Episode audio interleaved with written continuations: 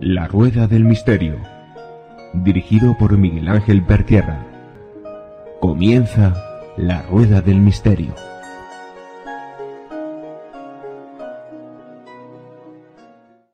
Hola amigos de La Rueda del Misterio. Bueno, hoy sí que es un misterio que podamos grabar, porque lo estamos haciendo con los datos del teléfono, con un ordenador portátil, con un micrófono, bueno, eh, aceptable.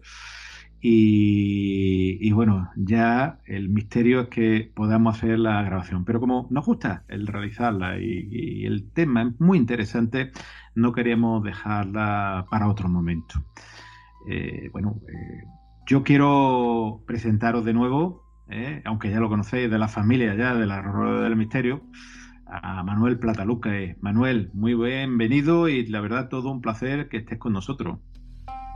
Muy bien hallado, Miguel Ángel, y pues mira, sobre todo una alegría doble porque como pueden comprobar los oyentes, bueno, ya los oyentes, em, los VIP, ¿no? Los eh, patrones de la Rueda del Misterio y Animal Descubierto ya vieron que hemos participado, pero bueno, para el resto de oyentes después de un largo periplo de la voz un poco tomada o bastante tomada a causa del COVID, bueno, ya parece que la tenemos un poquito más entonada y encantado de volver a reencontrarnos en estas emisiones en abierto para poder difundir ese misterio que a todos nos apasiona y por el que mm, eh, empleamos muchísimas horas al cabo del día en buscar información.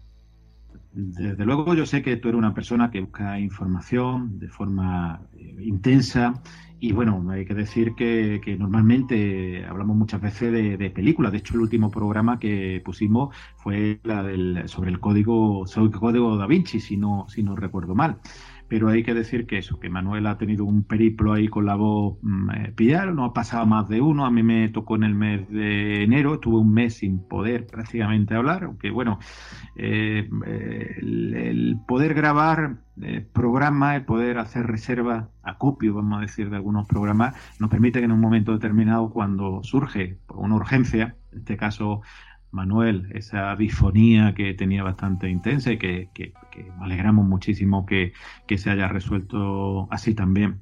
Pues evidentemente mm, tiramos de esa, de esa hemeroteca grabada ¿eh? y que, bueno, para los mecenas grabamos un programa fantástico. Uno de la Atlántida, de verdad, eh, maravilloso y, nada, eh, os invitamos a que os hagáis mecenas porque, bueno, eh, no queremos tampoco decir el periplo de aparataje que, han caído, que hay renovación de aparataje y, bueno, si queréis ayudar, pues ahí lo tenéis en iVox, si no, pues tenemos muchísimos programas en abierto que desde luego podéis animaros. Bueno, Manuel, hoy vamos a hablar de un tema que tú me lo propusiste, la verdad me parece súper interesante, pero me gustaría que lo introdujese a los a lo oyentes. Yo cuando me lo contaste, te tengo que decir que era, eh, había escuchado de lejos, o sea, de alguna vez que alguien me lo había eh, remitido, me lo había comentado, pero no lo conocía ni en profundidad y casi ni en superficie. Los libros plumbeo, o como otros llaman, que y las traducciones muchas veces, ojo, tened cuidado, los plomos del Sacromonte. Ese es, pues mm, estamos ante un fenómeno un poco, muy, un poco desconocido o, bastante desconocido y desde luego en el mundo del misterio nada conocido, porque esto es un fenómeno que tiene una especial eh, especial connotación en lo que es la zona de Granada, en, la capital de Granada, porque es además lo que dio nombre al famoso Sacromonte, esa zona que está habitada por mm, gitanos en, cuevas y que es un lugar mm, tan conocido y tan, y tan folclórico, ¿no? De hecho, muchos van allí de turismo a, las, algunas cuevas a ver flamenco porque han montado tablao y demás, pero mm, digamos que quitando ese, ese, esa parte popular, en, la, en Granada se, se conoce el, fenómeno este de los libros plumbeos, pero eh, a nivel académico es decir, eh, lo analizan desde el punto de vista de por qué surgieron. Eh, hay algunas teorías que, bueno, luego después las comentaremos desde el punto de, vista etnográfico, pero desde el punto de vista del misterio no se ha abordado nunca.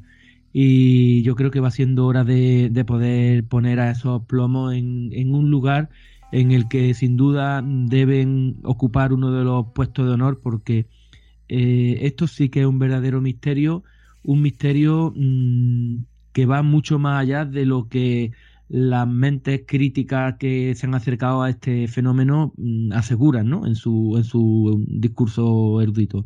Entonces, pues eso, hablaremos de los libros plumbeos del Sacromonte y mm, nos acercaremos a ellos, digamos, desde el punto de vista histórico y, por supuesto, aquí en este programa, lo que nos gusta el misterio, hablaremos de unos cuantos misterios que rodean a este fenómeno. El misterio que rodean a este fenómeno y si te parece, pues lo que tú dices, vamos a empezar por la historia. Siglo XVI, eh, finales del siglo XVI, en un monte llamado Valparaíso, llamado Sacromonte, conocido, pues la verdad es un sitio precioso. ¿eh? Yo, eh, Andalucía y España. ¿Te está gustando este episodio? Hazte fan desde el botón Apoyar del podcast de Nivos. Elige tu aportación y podrás escuchar este y el resto de sus episodios extra. Además, ayudarás a su productor a seguir creando contenido con la misma pasión y dedicación.